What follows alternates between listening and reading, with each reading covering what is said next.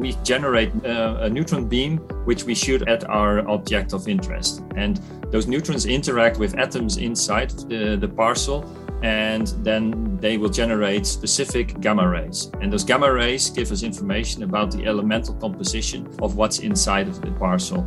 So we also make an, an image with those neutrons. So we combine image information with spectral information, and that combination is then thrown at the AI to determine exactly what's inside.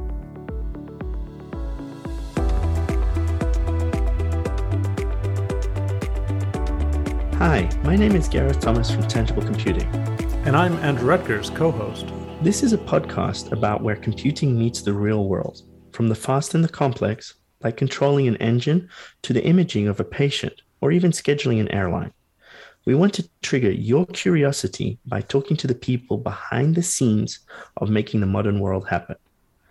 Deepening your understanding of where computation plays a role in our everyday lives and motivating you to help engineer a better world. This podcast is powered by VersionBay, a consulting company that offers experienced consultants to professionalize your MATLAB, Simulink, and Python projects, minimizing the risk and quantifying the value in migrating to newer software environments. And now, let's find out how software drives the world. Welcome to Tangible Computing. And today we're going to be interviewing and having a discussion with Cor Datema, who is the co founder and managing director of Dynaxion Security. Welcome, Cor. Thank you very much. I'm happy to be on your show. We've been trying to get you on for a while, so it's glad I'm very happy to make this a reality as you have a very interesting story about your company. But before we get into what Dynaxion Security actually does, could you maybe share a fun fact about yourself?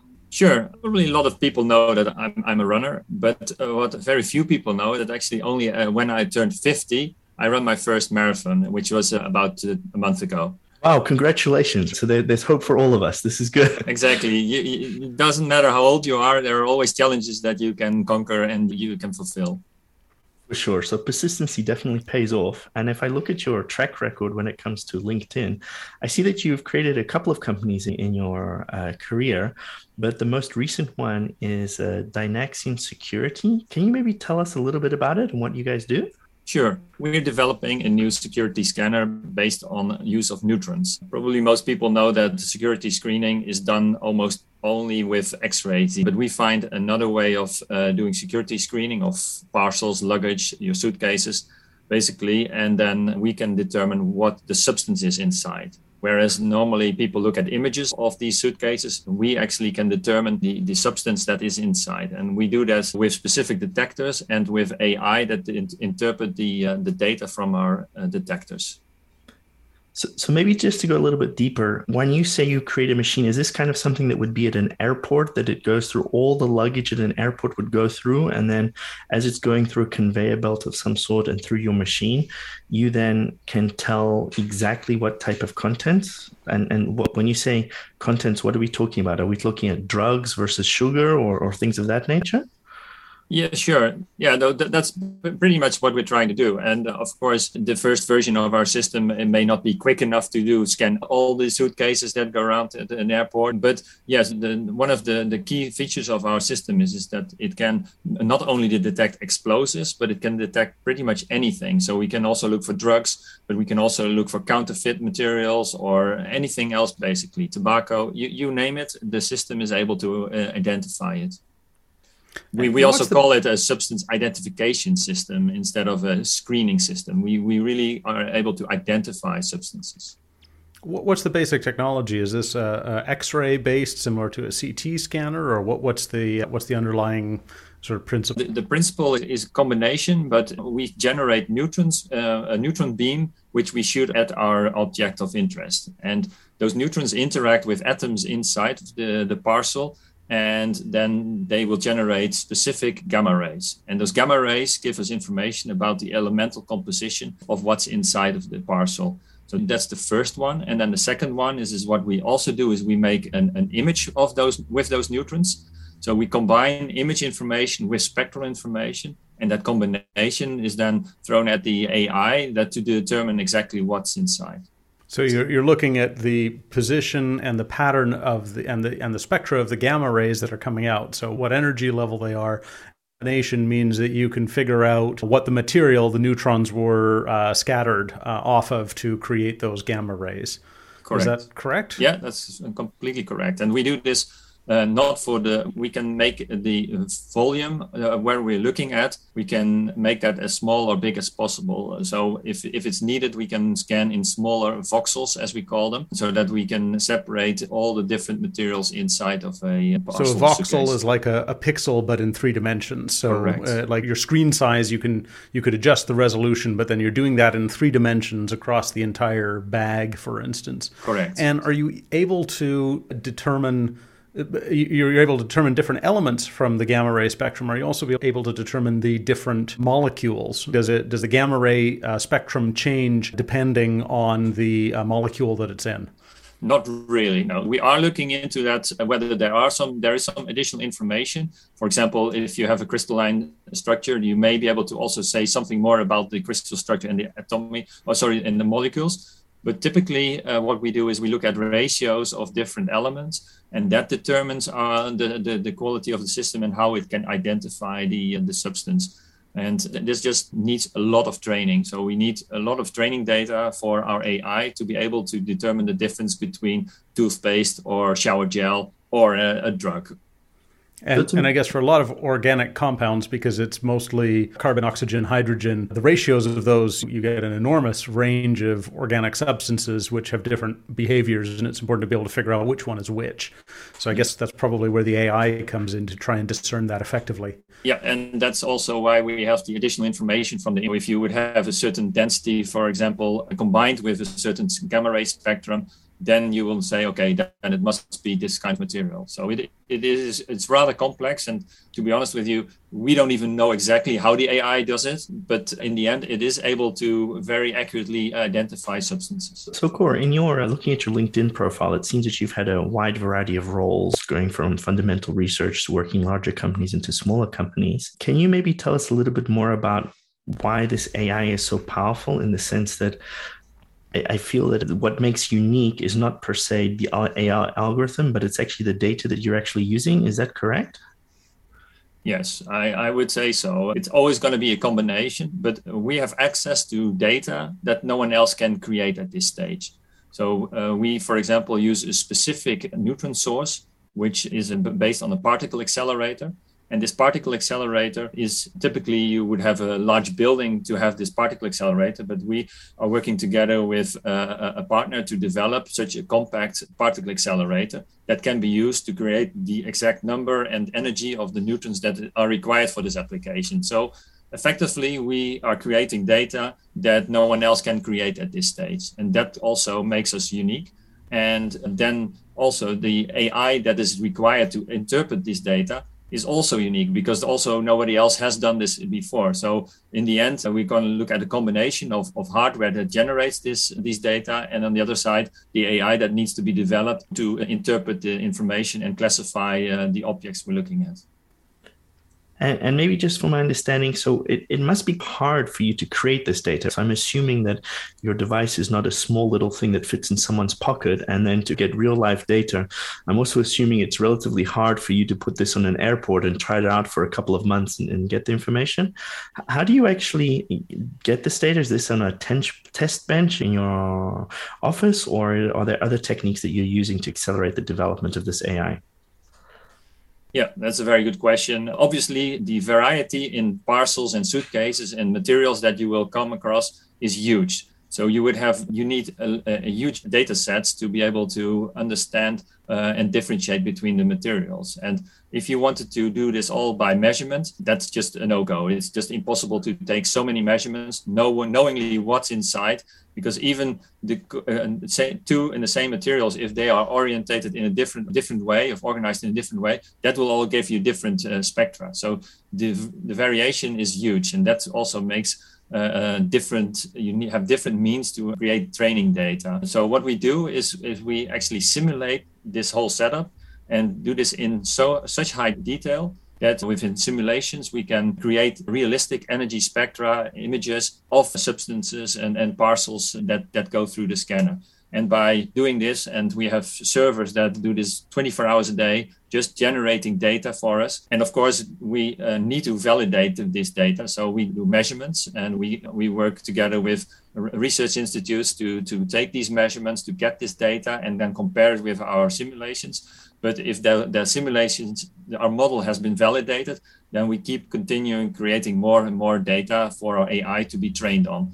And this is a process that will take uh, still uh, a lot of time. And we're still working on better ways to create this data and also better and faster ways to, to, to interpret the data. But this is uh, the core of our business, I would almost say. So if you look at Dynaxion at this stage, we're focusing more towards a, the data science and the software to interpret it.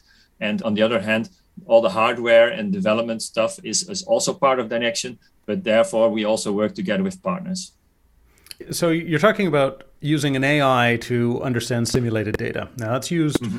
quite a bit for uh, self-driving cars. That you simulate what the camera would see, and then you're able to drive your virtual car uh, with your automatic control system to to test it out. So in that case, it is frequently used, but it seems like the problem you're dealing with, if you're able to simulate the emission spectra of the material that you are that you're testing, that then if you can do the reciprocal of that math, then that also provides the interpretation algorithm without needing to use an AI. So it's a first principles up approach as opposed to an AI approach.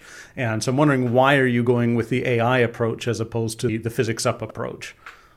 Yeah, I actually simplified it a little bit because what you described is also what we do. So it's not one or the other. No, we also use this these pretty much we use a lot of MATLAB code to also generate our data. So it is not solely based on simulation because simulation by the way we use monte carlo simulation. It still takes a lot of time for the amount of uh, neutrons that we shoot at, at, our object. For example i would say if we uh, use 10 million neutrons to be shot at, a, at an object and then have to see what the data that is generated through the, the detector response which is all incorporated in this in this huge model and it's is rather uh, complex. And also there, I think uh, there are very few uh, people in the world that can actually do it to the level that it is accurately enough. But this is something that we then do, and we find out certain principles. Because although you would say it is all, you can pretty much describe the physics behind it. That's the complexity of for example, different order of materials or the influence that the environment has on the on the, the spectra and the the scattering of the neutrons is, is so complex that that part you cannot really predict. So you still have to use simulation work to find out the, the, the basics. But once you have found out that there are certain trends, then you can go and do more uh, the physics approach. So you, you mentioned you were saying there MATLAB is part of the tools. Can you maybe elaborate a few more of the, the software stack that you're using behind the scenes? Sure. The simulation work is all done based on software that is, was already built a long time ago through a high energy physics community. And the software is called Geant. We're at uh, Geant 4 at the moment. And this software is freely available for people to use. And it has all the interactions that you will find uh, in physics basically. All the atoms uh, and photons that uh, how they interact and what the resulting uh, reactions are those kind of things are all included in this uh, in this package.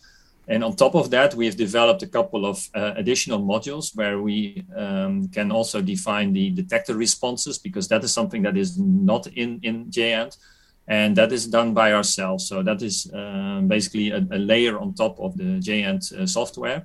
And also we have created an import for 3D models. So we, we make it quite easy to import all our 3D models into the Geant software to all have that optimized. But once the data then comes from the simulation, it, it needs to be interpreted. And there we use MATLAB mostly. And MATLAB we use not only to analyze the data, but we also train the AI all within the MATLAB uh, environment.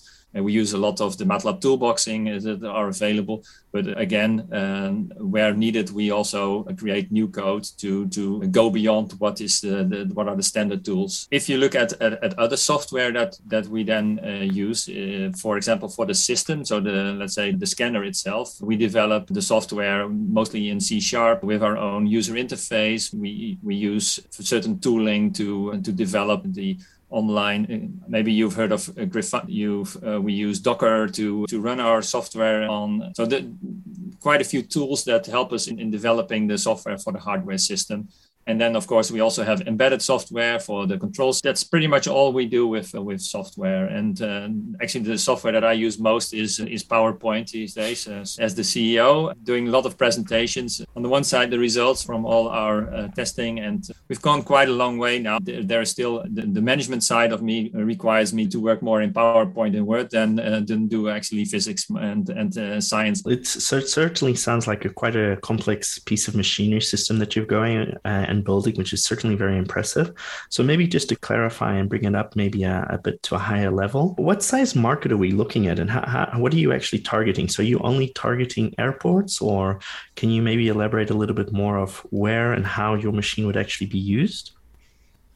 Yeah, so the, there are three main uh, customer groups for us at the moment. I would say the first customer group we already discussed. These are the airports. Uh, airports need and they are obliged to uh, test all the luggage that goes on board for explosives. So that's the, their uh, main goal for making sure that all the suitcases and all the luggage that goes into an, an plane has been screened on explosives. Um, yeah, the added value of our system to that is, is that we can detect it more accurately. We can probably get rid of a lot of control. Uh, people that are operators that, that work with the, the X-ray systems, you probably recognize all those people watching those screens, seeing all those images go by, and then need to say something about the image, whether there is an explosive or not. In they typically 30% of all the images that they look at they are then taken out and people uh, look in, in the suitcase to see whether there is actually something in there and 99.9% there is of course not an explosive in there but they still need to check it. So it's a lot of manual labor and and our system we'll just get rid of that because uh, we don't really need operators. Our system is automated and it will just say uh, this is an explosive or this was uh, just toothpaste and we don't really have to open the, the bag anymore. The, the bag can go straight through. So that's where you enormously gain in your processes and operation of the, the security screening uh, process that also time, tends to be the type of work that is extremely difficult to get people to do effectively because it's very boring staring at screens all the time and it's extremely low incident rate. So most screeners in their career will probably never see an actual explosive because it's quite quite rare but they need to keep uh, vigilant for it for hours and hours throughout their their working uh, periods yeah. Yeah yeah exactly. And that's why I would say it's a no-brainer to, to say we need to get uh, to try to replace these people by smart systems, our system, and that's also the one of the business case parts that we we try to convince our customers with is, is that uh, there is there's a huge overhead on on all these people and they need to travel to the airport every day. They need to be screened. They need to be trained and all that kind of stuff and and then not even talk about the fact that these people can also be bribed. Typically these jobs don't really pay very much but if you can just have something uh, uh, go through that could you could earn lots of money with it. There's, there is a, a desperate need to get rid of the human aspect in this process. And one thing then the, the second customer group that we are talking about is our parcel shipment companies. They have the same goal basically. They need to ship all these parcels through the air need to be uh, checked also on explosives. And and then an additional uh, downside of that is is that most of these hubs where these parcels are being then screened, that's all done at night. All these operators they sit there, they come in at about 10 o'clock in the evening, and then they sit there till about 4 or 5 a.m. And then they just look at these screens and see all these parcels go by. And again, yeah, the hit rate on an actual explosive is very minimal, but they still need to uh, do this hour after hour. Yeah, th- so th- those are the two groups where we believe that we can make a big Im- improvement by taking out the human aspect. But on the other hand, we've now only talked about explosives and we can do a lot more than explosives and as you already said uh, in the beginning drugs is also probably very important but then we're talking about a, a different group of, of users which is the customs organizations and they are particularly interested in what's coming out in the country. They will try to screen as much as possible items that are being brought into the country, which they don't really succeed very well because the increase in parcel shipments uh, has been huge. And we know for a fact that less than 1% of all parcels is being screened at this moment, for example, for drugs. So that that is the chances of you shipping something that is illegal and is being found by a customs organization is minimal. So it's pretty much done every day. And if you want to tackle that, then you need to have better tools. So, for example, our scanner is one of those tools that can actually identify these these explosives, also these drugs. We find that customs organizations have high interest in also in starting to use our. But before I go any further, I do, I do need to uh, make a disclaimer. So, what I'm talking about is something that we will build. So it's not this system is not available. So if potential customers start to to call me and say, when can I have a system? Um, that's not going to happen very soon. We still are developing it. The first signs look look really promising, but there's still a long way to go. So we we are currently in the process where we want to build a fully working prototype, and that's going to happen in the next 18 months.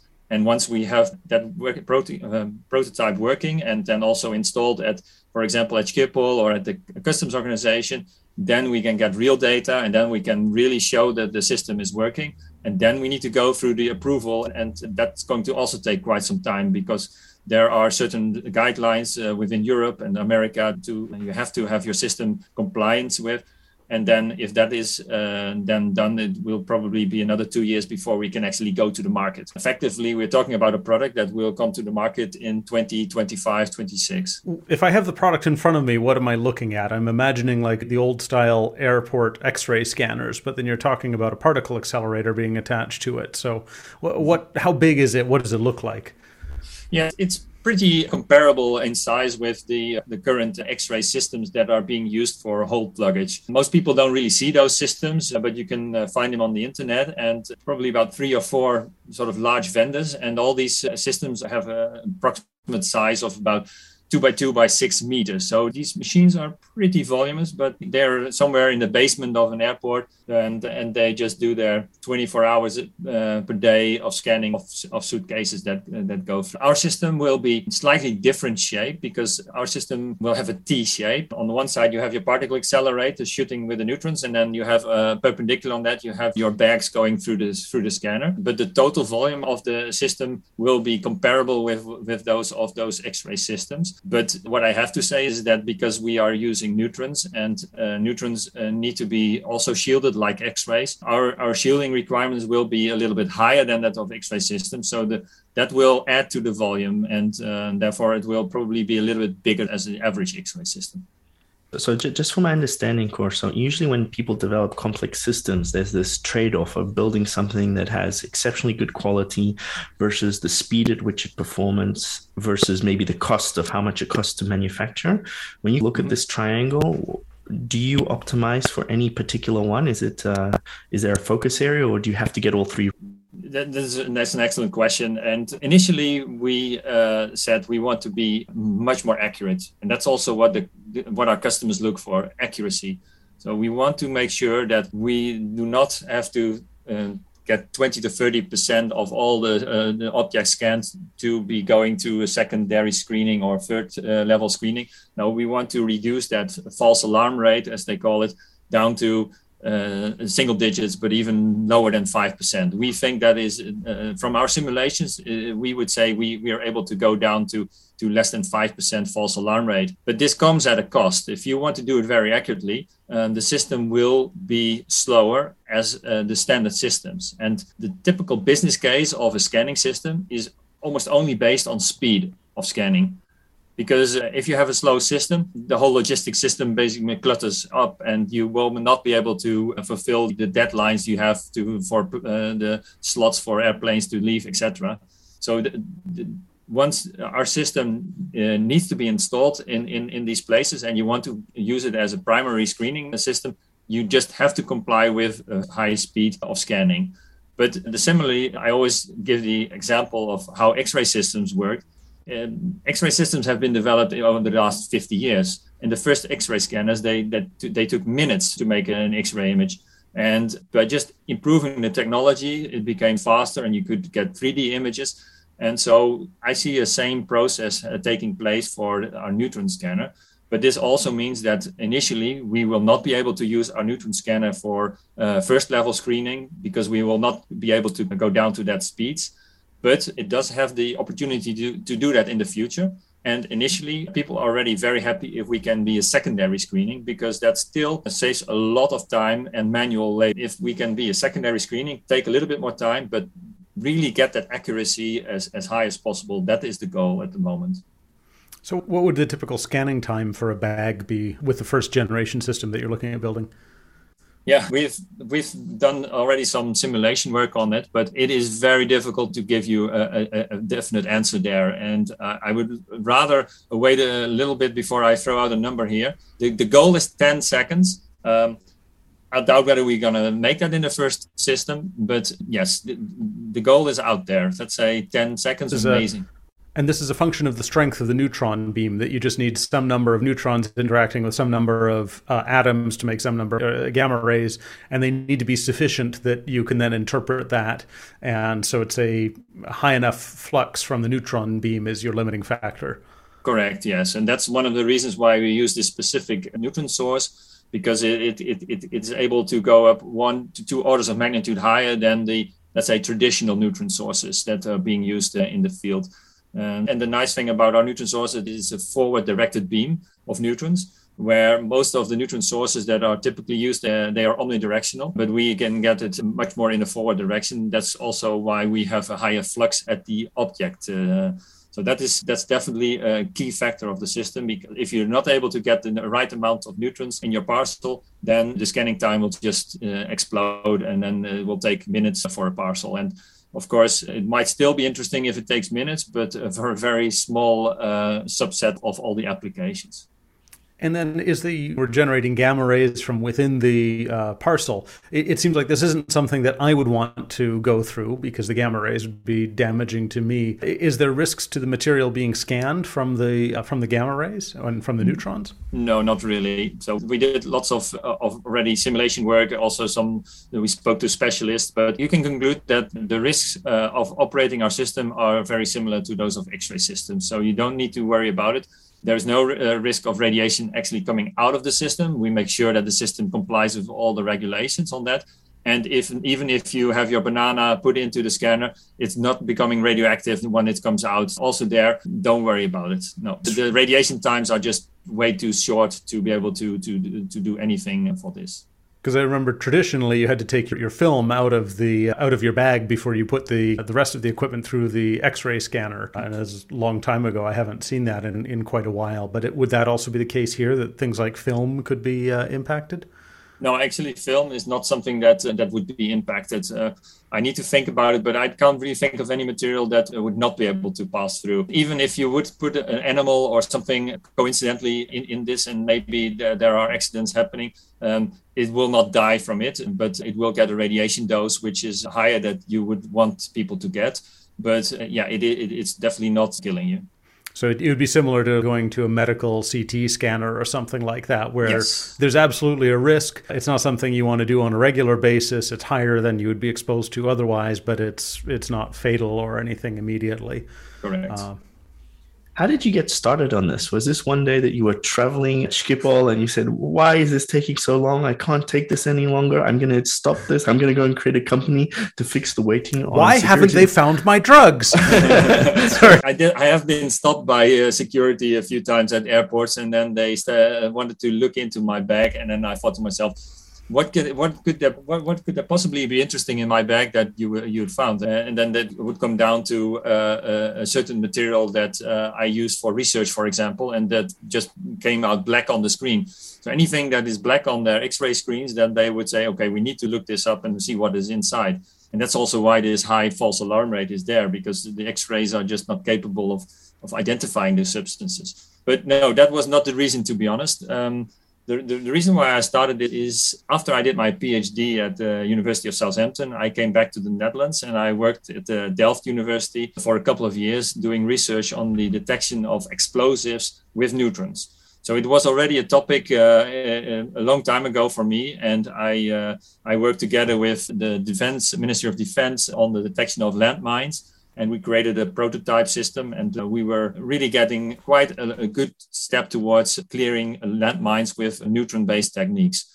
so that was that's a little bit my background but i did this for three years and then i decided that if it it, it would be uh, nice to also go into industry and, and, and see also the other side, as they say in, in, in science. So I uh, started working for uh, Philips Healthcare in the medical field with X-ray uh, systems and left the uh, the research behind. And that's this was like 20 years ago. And uh, then in 2018 was I was looking around a little bit on the internet, thinking what would be the next thing I, I would be interested in, and um, then I found their Hightech XL, a startup accelerator program in Eindhoven, had sourced some nice technology from CERN to develop new products. And one of those technologies was a, a, a particle accelerator. And I was triggered by it. And I thought to myself, okay, but if we use this as a source for neutrons, we could potentially do something uh, that I worked uh, on uh, 20 years ago. And so I, I got into this, and uh, together with uh, a team of uh, volunteers, we looked at the business case, we looked at the practicalities. Does this actually work? And after a program of, let's say, three months, we came to the conclusion yes, this could really be something. And then we said, let's start a company and uh, and develop this. So we've had a, quite a roller coaster, but we started a company in March 2019, and then we participated in the opioid detection challenge in America by the Home Department of Homeland Security. And we were uh, immediately invited as one of the finalists. We got 100,000 US dollars as prize money to kickstart our company and to basically it was all models at that stage but we said okay no we want to go from modeling we want to do go to a proof of concept so we uh, tried to get some funding from the Dutch government, vroege fase financiering.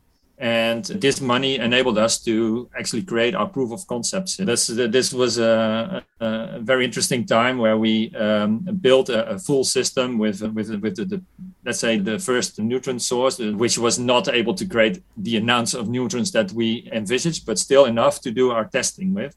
And in the middle of uh, last, no, sorry, in 2021, so this year, we actually uh, succeeded in, in, in, in, showing that the system is working. And we could identify 16 individual materials inside the neutron beam with our trained AI. And this pretty much concluded that the techni- technical aspects of the system actually work. And so that was great news. Um, and then since we've now have brought this into the to the attention to the let's say the world we're now looking for additional funding to build a complete fully integrated system and that's the next step in the company.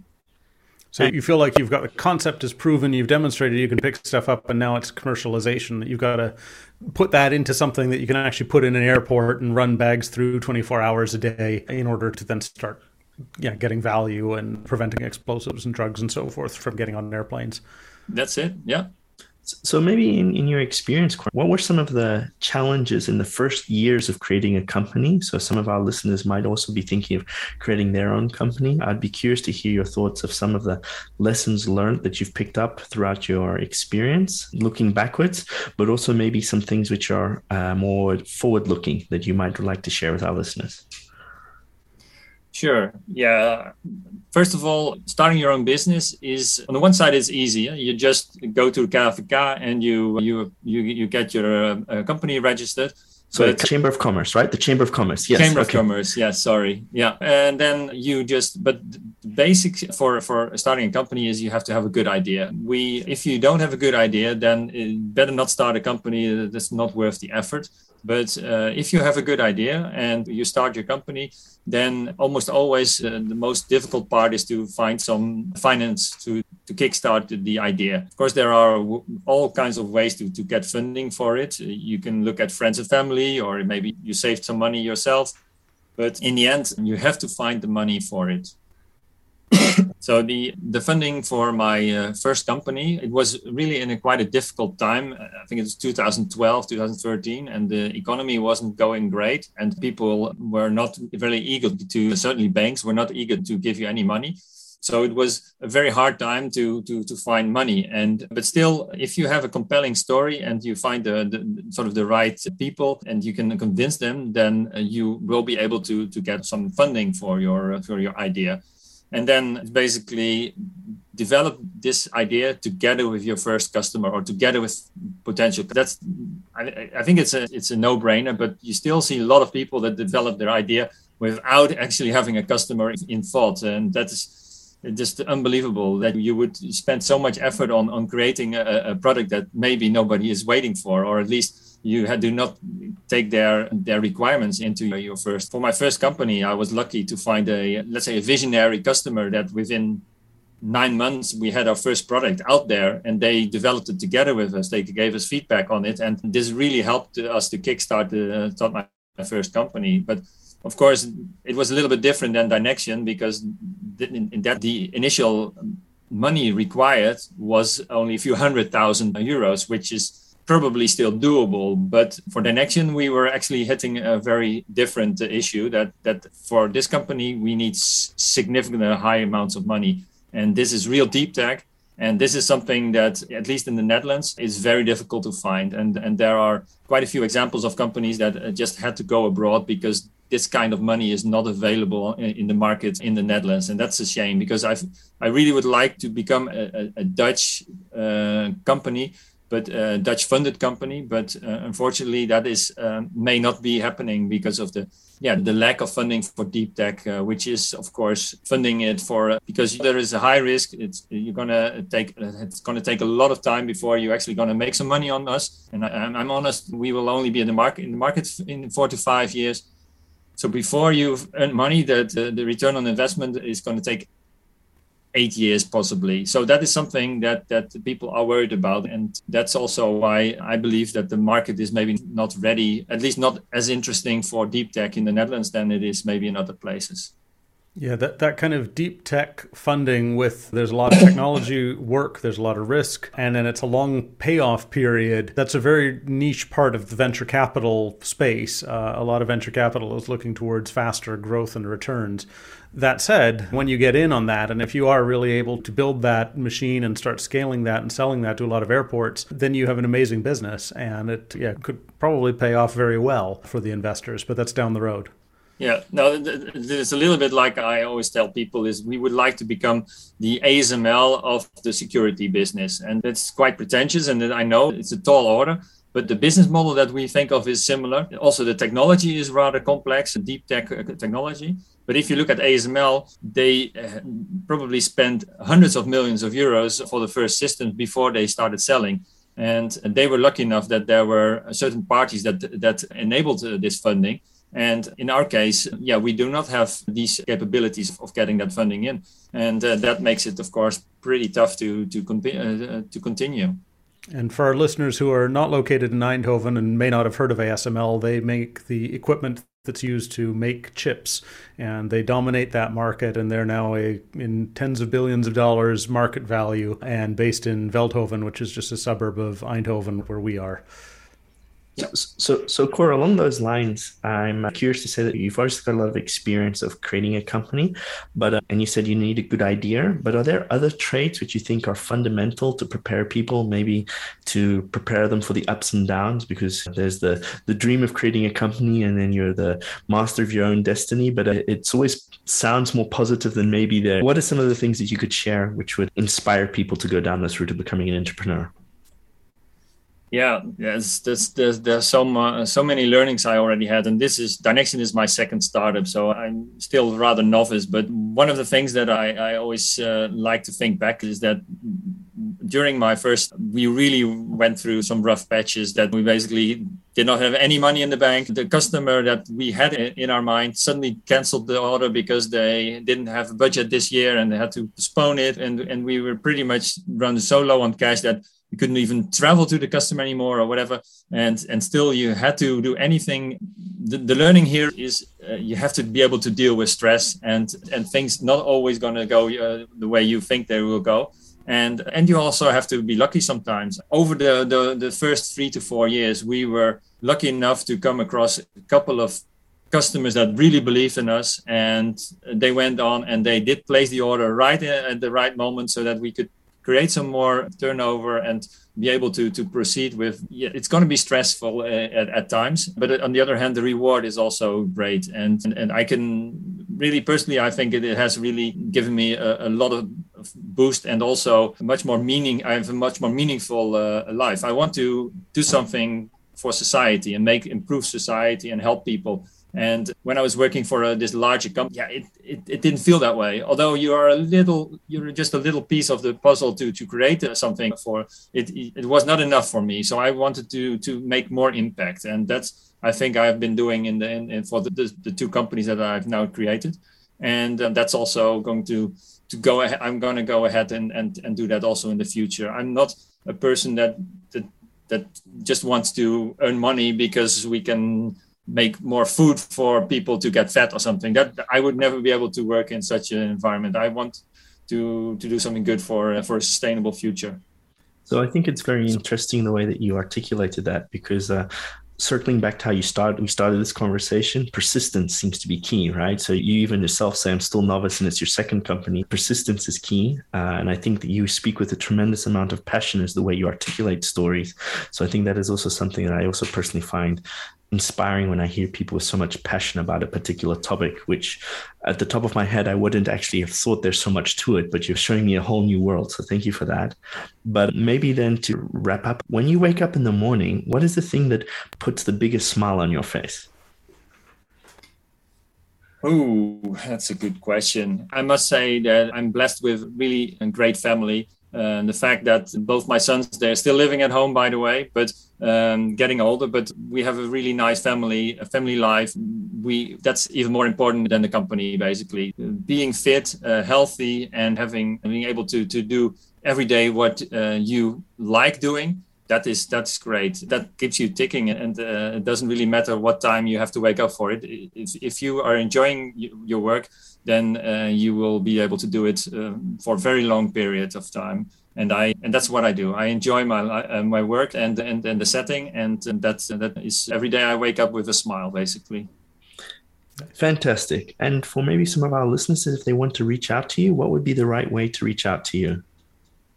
Okay i would probably say go to our website send us an email on the info at dynaxion.nl and uh, then we'll get back to you and with that, this is a great place to stop our conversation today. I wanted to thank you for listening to Tangible Computing. While we have your attention, we really want this podcast to trigger your curiosity and motivate you to engineer a better world. So let us know if you have any ideas for future topics or speakers, or even how to make this podcast better. Just send us an email to tangible at tangiblecomputing.com.